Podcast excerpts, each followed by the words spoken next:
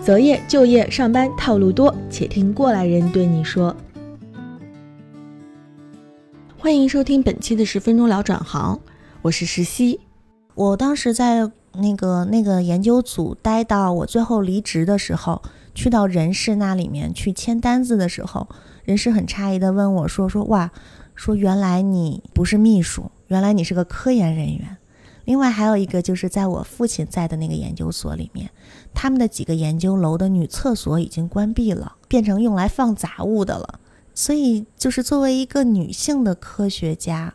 在这个行业里面，你有得天独厚的优势，就是说你会在第一时间受到所有人的关注，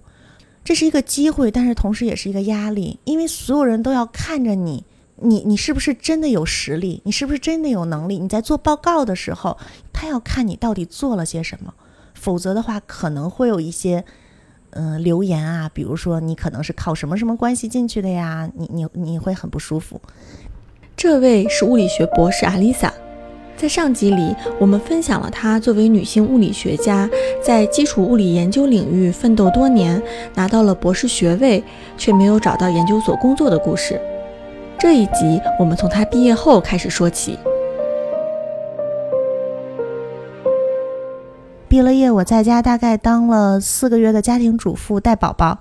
在朋友圈里一直会发一些啊，今天煮饭了呀，今天带宝宝了呀，我博士毕业了，在家赋闲了呀，我是一个那博士家庭主妇啊，然后发出这种信号，然后当然就会有很多的同事看了之后，就是不是同事就朋友嘛，看了之后，他们有的好的位置觉得我可以，他们就会跟我联系了。嗯，就是这些人脉也都是我当时在博士阶段我说过，我我去科委做挂职锻炼，我当时刻意发展了很多这方面的人脉。做了四个月的家庭主妇后，阿丽萨因为朋友的介绍，得到了进入一家专利公司的机会。到现在工作已经快一年了。做专利相关的工作呢，一般分为两大块，这两大块我都有接触。一方面就是专利代理，也就是客户他可能做了一个发明，他呢需要呢把这项发明以这呃专利的形式去向专利申请书的形式去向国家申请一个专利。这样子的话，我们其实做的类似于一个翻译的工作。首先我要了解你的发明，第二呢，我要用法律的语句把你这个发明描述一下。第二个呢，可能就是专利分析。咱们国家现在也是 W P T O 嘛，等等的很多很多商家要把产品卖向全世界，不但要挣中国人的钱，要挣全世界的钱。这样的话，如果你的产品卖到了国外，而国外发现恰好有一项类似的专利，他是会告你侵权的。之前呢，帮国人在国外设计好，呃，调查好了。这样的话就防止了可能在这一方面会被会被诉侵权会赔偿。另外还有一个就是，比如说再进一步，我们国家的一些发明人发明了一些非常新的东西，国外还没有的，那么我们要帮你不但在中国申请专利，也要在国外去申请专利。这样的话，一旦国外的人他做出了类似的东西，你就可以告他侵权了。专利行业其实是科研人员转行一个不错的备选项。或者说是无法进入编制的科研人员的退路之一。嗯，如果想从做做科研转到这一行，第一个就是要把心态从之前的相对是甲方转到纯乙方，服务行业嘛，科技服务行业嘛。第二个就是有的时候一些思路，像我在做科研的时候，我比较引以为傲的是我训练出来的一种比较强大的逻辑能力。但是我发现呢，虽然呢做这种科技服务类也需要逻辑，但跟当时的逻辑是不太一样。我举个例子，就是这方面我第一次意识到不一样的是感谢我老公，因为我老公他是做管理的嘛，他有的时候也会咨询我的意见，我会管他要一些条件作为数据，然后我去给他分析。分析的时候，我很着重给他说的是我整个的分析过程，我的逻辑过程。因为做科研其实非常重要的就是你的这个逻辑思考的一个过程。但是我老公当时都每次都非常的不耐烦，他说说重点。他每次这么一说，我就很想哭。我觉得我已经把重点告诉你啦，那些外面不告诉你逻辑过程，直接告诉你结果的，很多都是在蒙你的。我已经把重点说出来了，但是我后来发现，就是尤其是做管理的、做决策的，他一点都不关心你整个的逻辑过程，不 care，我只要你的结果。所以，我现在呢，在做这种科技类服务的时候，我经常也会弱化我的逻辑过程。当然，我前提是保证我的逻辑过程是准确的啦。然后，我会强调我的这个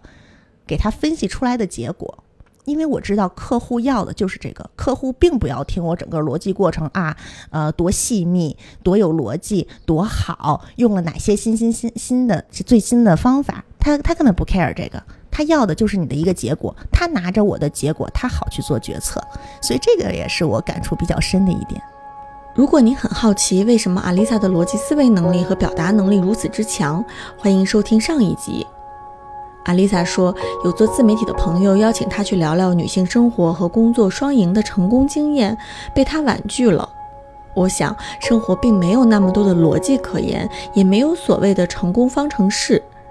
但是关于科研，这位前物理学家总是能条理清晰地津津乐道。关于做科研，哪些人适合坚持下去，哪些人适合可以去转行？嗯，我把这些人分为三类。第一类就是他真的非常热爱这个基础科研工作，这种人因为他很热爱，嗯，他自己呢就是决心也非常的坚定。我觉得这种人就是，即使你遇到了一一些挫折，比如说可能延期毕业呀，比如说可能是刚好没有编制，需要你去做几年博士后啊，我还是非常支持这种人做下去的。当然，他们本身我觉得也会非常坚定的做下去。我这个建议是给他们的家人的，你们要支持他。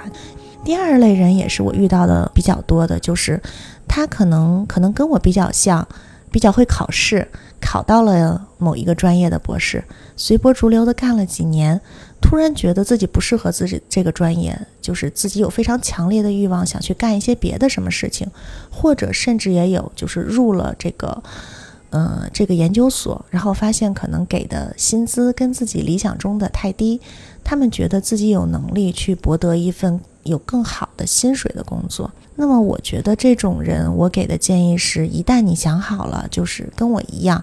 不要去想太多，跨出这一步，跨的真的是越早越好，因为越早，即使你跌倒了，你也有那个精力去站起来，总比你岁数大了之后后悔的好。一旦你跨出去了，你就会发现，就是外面的这些事情没有你想的那么好，但是也没有你想的那么糟。既然你之前都能一直的考上这个博士了，说明你的学习能力、你的专注能力等等的还是比较不错的。你要发挥你自己的这些长处。另外还有一类就是最后一些人，比如说我也经常在当时我去做一些科普讲座的时候遇到一些小孩子。他会告诉我说：“哦，我真的好爱天文，我真的好爱看星星，我想做这方面的研究。但是我好讨厌数学哦，我物理学的也不好哦，我没有及格过。这个呢，我就想告诉你说，孩子，呃，这个世界呢是非常残酷的。首先，这个科学家这个东西也是一个双向选择的，一个是我自己本身愿意去做一个科学家，第二个是你的，包括从智商。”从研究能力等等的，你也会被科学选择。有的时候，这个科这个选择是比较残酷的。本期节目主编石溪，请搜索“十分钟聊转行”，在每周二和周五收听我们的节目。我们的联系方式是十分钟电台的拼音 at qq 点 com，期待听到你的转行故事。